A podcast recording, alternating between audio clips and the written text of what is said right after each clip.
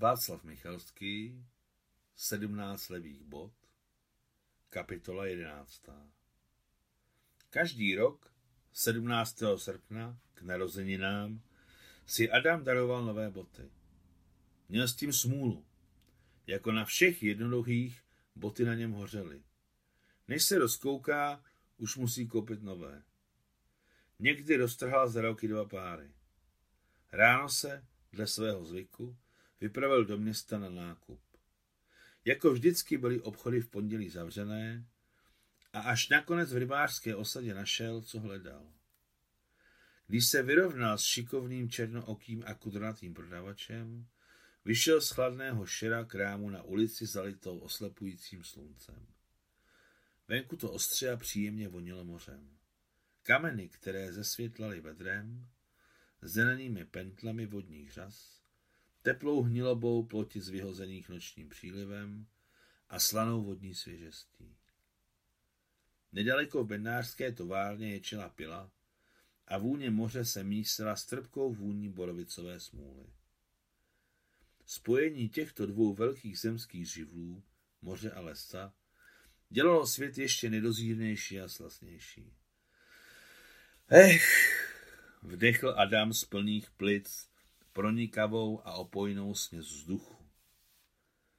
Zalechtalo ho v nose a do očí se mu nahrnuly slzy z bezdůvodné radosti bytí, kterou v tomto okamžiku pocítil. Tak ještě rok. 65, ale jako by to bylo nic. Rozčileně zamumlal Adam, který se zastavil a hleděl na moře. Moře kvetlo. Bylo o toho kvetení celé rozlámané liniemi zelené, modré, ocelové a fialové barvy. Prorok Eliáš se už postaral. Na vodu. Celou ji zašpinil. Zamyslel se posměšně Adam. Vlhký vítr tak příjemně ovýval spocenou hlavu, že se mu nechtělo odejít. Hleděl na moře upřeně a pronikavě, jako se lidé dívají do tváře člověka, se kterým byli dlouho odloučení. Zlavím dědo! Rozlehlo se mu hlasitě až u nohou. Před ním stál nahý tříletý cvalík, hnědý od špíny a opálení. Boty plodáš? Zeptal se otesánek směšně špulící mokré rty. Pár nových bot, přehozených přes Adamovo rameno, probleskával na ulici zrnitou kirzou. Boty? Boty jako, hoho, rozjásal se Adam. Na co ti budou, když si nahý? Neprodám. Akorát jsem si je koupil u vás krámku. Ploč dvě? No a jedna? Ploč dvě boty? Zeptal se chlapec. Adamovi se chtělo odpovědět, ale kluk najednou zakřičel. Koukej, palašutisti, hula! Na Adama hned zapomněl a rozběhl se k moři. Adam zvedl oči k nebi. Čtyři bílé kopule padáků zavisly nad mořem, rozhoupávajíce na neviditelných provázcích lidské loutky. Vysoko na nebi se obracelo pro další várku akrobatické letadlo a k místu přivodnění prvního parašutisty již spěchal malý strážní člun. Když si Adam prohlédl, jak člun sebral všechny čtyři, šel domů. Nějaký je zvědavej, vzpomněl si na chlapce, když procházel nemocničním ranou. Na co máš dvě boty? Vzduch za nemocniční zahradou, který byl prostoupený léky, se mu hlavně dnes dál dusný a přeslazený, škrábal v krku. Adam se podivil, jak to, že si dříve nevšiml nemocničního vzduchu. Už to necítím. Na co si všechno člověk nezvykne? Zamyslel se Adam se smutným úsměškem. Jakmile vešel do strážnice, přetrhl tkaloun, který boty svazoval. Laskavě poklepal na změklé, jakoby horkem vařené holenice. Chtěl si novinku vyzkoušet, ale rozmyslel si to. Rozhodl se nejdřív prostřít. Když pečlivě utřel vlhkým hadrem prch na stolu, sundal z poličky dva mělké talíře a jeden hluboký. Ze skřínky vyndal kousek jemně růžového špeku rajčata, sůl, černý pepř, půl lahve jantarově zářícího slunečnicového oleje, hlavičku česneku a půl bochníku černého pšeničného chleba.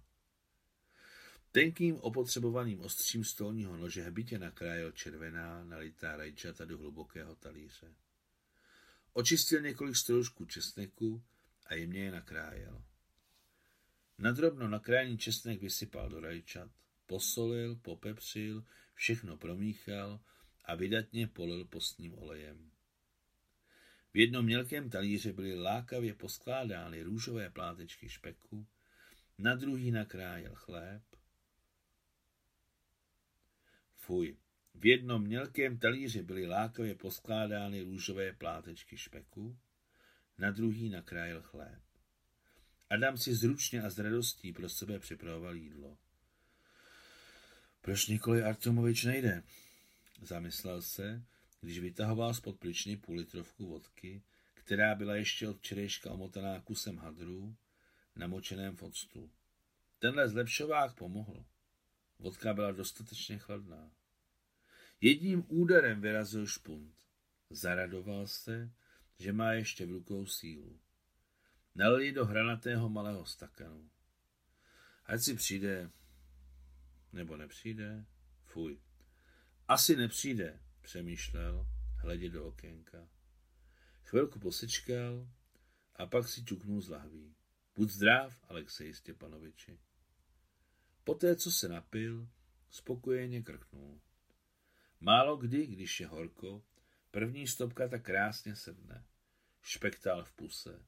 Ostrá rajčata byla dobrá na zakousnutí. Dal si ještě skleničku. Začalo mu být celkem dobře a horko. Vyzkoušel si boty. Pravou si dal na nohu, levou natáhl na protézu. Zhůru, soudruzi, všichni na místa, začíná poslední přehlídka. Sípavě zaspíval Adam, pokoušené se projít po strážnici. Dobře se žije tomu, kdo má jednu nohu, neroztrhá nohavici a nepotřebuje botu. Adam sebou trhnul a šlápl vedle. Pod oknem hulákal Miťka Králík, podupávaje si do taktu písně bosými patami na tvrdé šedé cestičce, která vedla do sklepa márnice. Za Miťkovými zády se chechtali a výskali ostatní kluci.